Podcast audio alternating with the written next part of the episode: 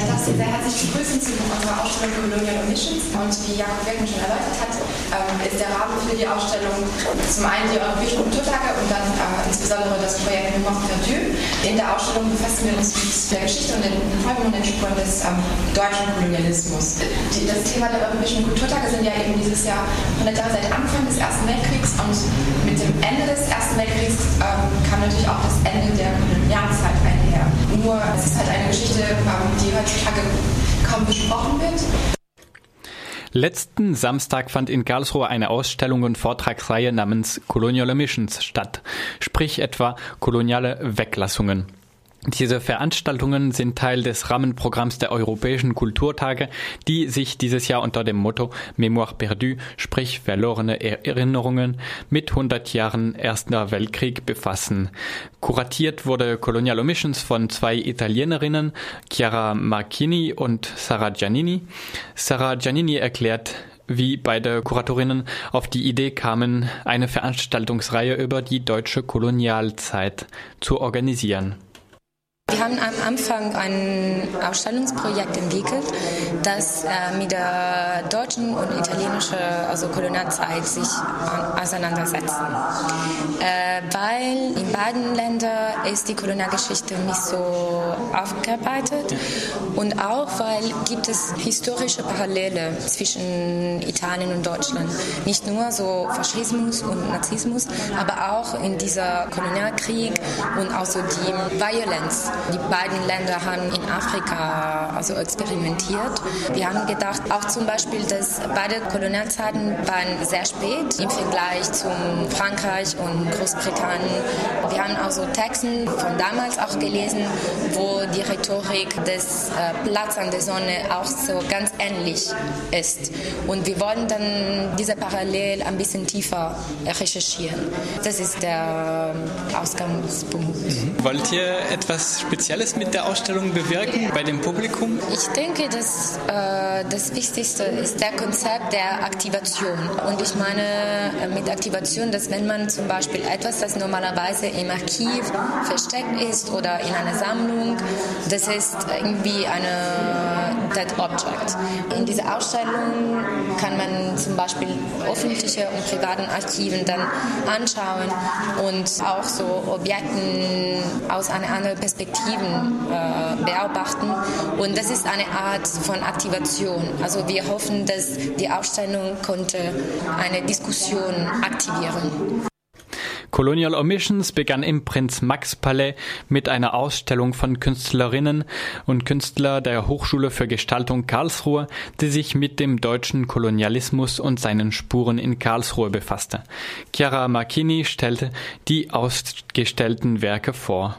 Direkt hinter mir ist dieses Wackelbild mit einem Mangrovenbaum, also einem Stich von einem Mangrovenbaum aus dem 19. Jahrhundert aus, ich glaube, einem Buch Deutschland im Übersee und dann ein Foto von einem Mangrovenbaum heute. Hier ist äh, so ein bisschen der Verweis auf die Legende, äh, dass es in Karlsruhe einen Stützpunkt der Schutztruppen gegeben hatte. Also das erweist sich tatsächlich eher als Legende, aber ist halt irgendwie interessant äh, zu, zu, überlegen, weshalb entsteht sowas überhaupt. Ist es eine Art koloniale Nostalgie oder wie kommt sowas zustande?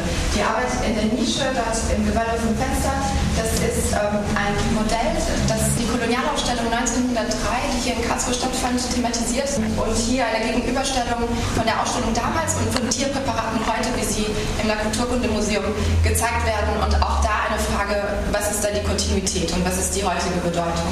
Und mit der Kolonialausstellung befasst sich auch die äh, Arbeit, die hier auf der Leinwand groß zu sehen ist. Entschuldigung, ich habe den Namen nicht genannt. Hier Elke Reinhuber, die zweite Arbeit von äh, Wataru Murakami und Lisa Bergmann mit dieser Arbeit, die eine Art Führung durch die damalige Ausstellung anbietet, weil es ist eine Schauspielerin, die damaligen Text von der Deutschen Kolonialzeitung eingesprochen hat äh, und so bekommen wir einen äh, Blick auch für die damalige Perspektive auf eine solche Art der Ausstellung, solche ethnografischen Artefakte. Und die nächste Arbeit äh, in den Vitrinen und in diesem Fotoalbum ist eigentlich eine Präsentation von historischen Objekten bzw. von Fotos, äh, Familienfotos, Glasplatten. Das Fotoalbum ist ein nachgebautes Fotoalbum. Das ist eine Arbeit von Carolina Sobel. Sie hat äh, Kontakt aufgenommen mit zwei Familien hier in Karlsruhe und Umgebung. Wir hatten eine Anzeige geschaltet in der BNN und es meldeten sich auch äh, ein paar Personen zurück. Unter anderem der Herr Volkmar und der Herr Bischof, die auch hier sind. Es ist einfach äh, sehr spannend zu sehen, also über das Militär oder über die Missionsarbeit in dem Fall äh, sind diese Menschen in die Kolonien, haben den Weg in die Kolonien gefunden. Das war jetzt eine Art Oral History, Microhistory, also aus der Perspektive der Familie, sich dieser Geschichte anzunähern.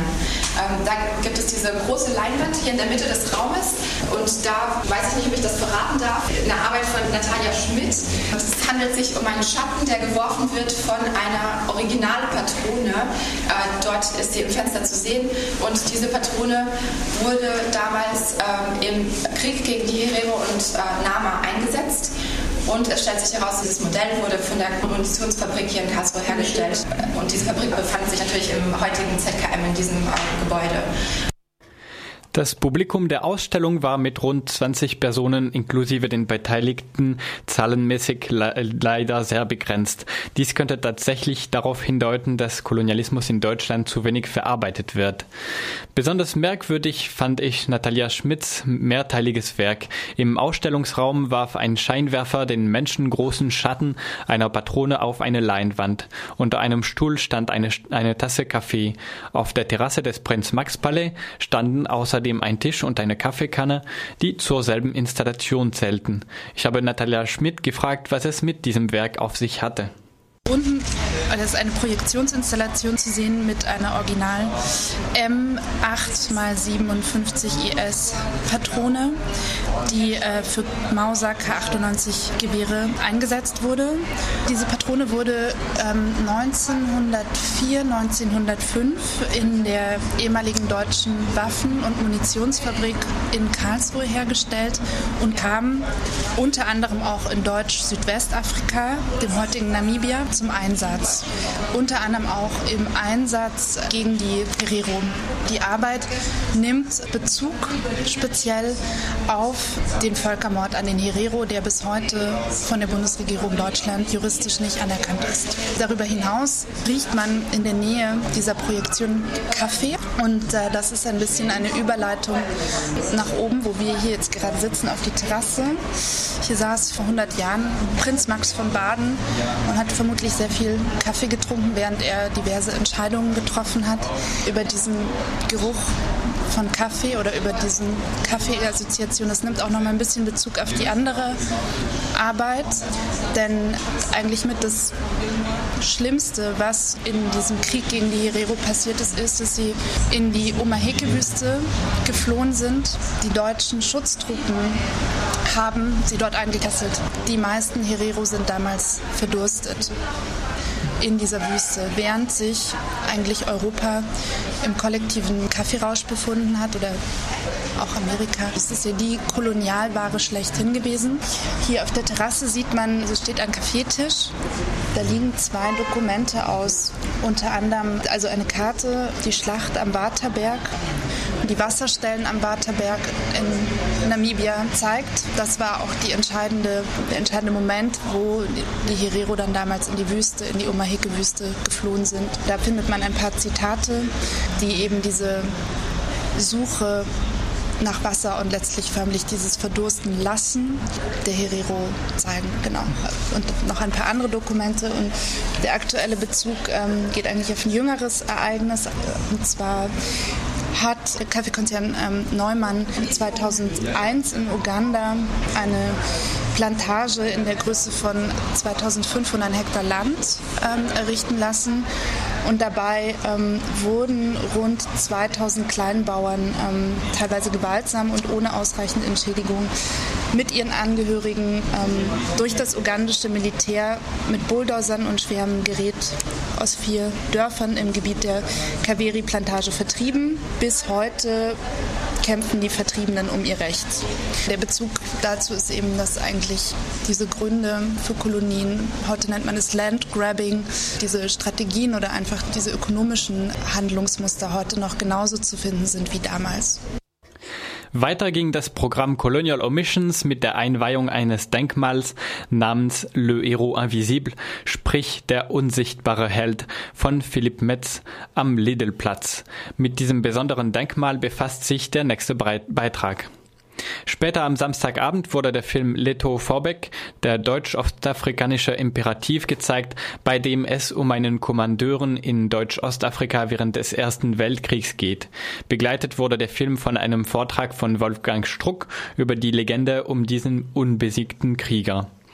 Am Sonntag fanden Veranstaltungen und Performances statt, bei denen es um die deutsch-koloniale Ausstellung von 1903 in Karlsruhe und um den Maji-Maji-Krieg von 1905-1906 im damaligen Deutsch-Ostafrika ging. Zu diesem Thema hielt unter anderem der Initiator und Betreiber von Freiburg Postkolonial, Heiko Wegmann, einen Vortrag. Reflektiert wurde auch die Kontinuität des deutschen Kolonialismus bis heute und die Auseinandersetzung damit, etwa mit einem Vortrag über den Umgang mit Sammlungen aus der Kolonialzeit am Weltkulturenmuseum Frankfurt. Von Donnerstag, den 22. Mai, also morgen, bis Samstag, den 24. Mai, geht das Programm Mémoire perdue in Karlsruhe weiter mit Veranstaltungen zum Thema Gender und Krieg und Steine des Anstoßes.